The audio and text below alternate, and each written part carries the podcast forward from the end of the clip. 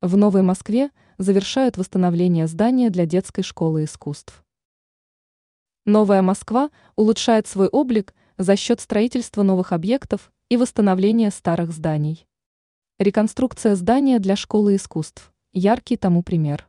По информации ТАСС, пресс-служба Мозгостройнадзора со ссылкой на его председателя Игоря Воистратенко сообщила о скором завершении работ по восстановлению здания для филиала детской школы искусств. Данный объект находится в Троицке, в Новой Москве по адресу улица Нагорная, дом 2. Отмечается, что строительство здания было выполнено в 1927 году.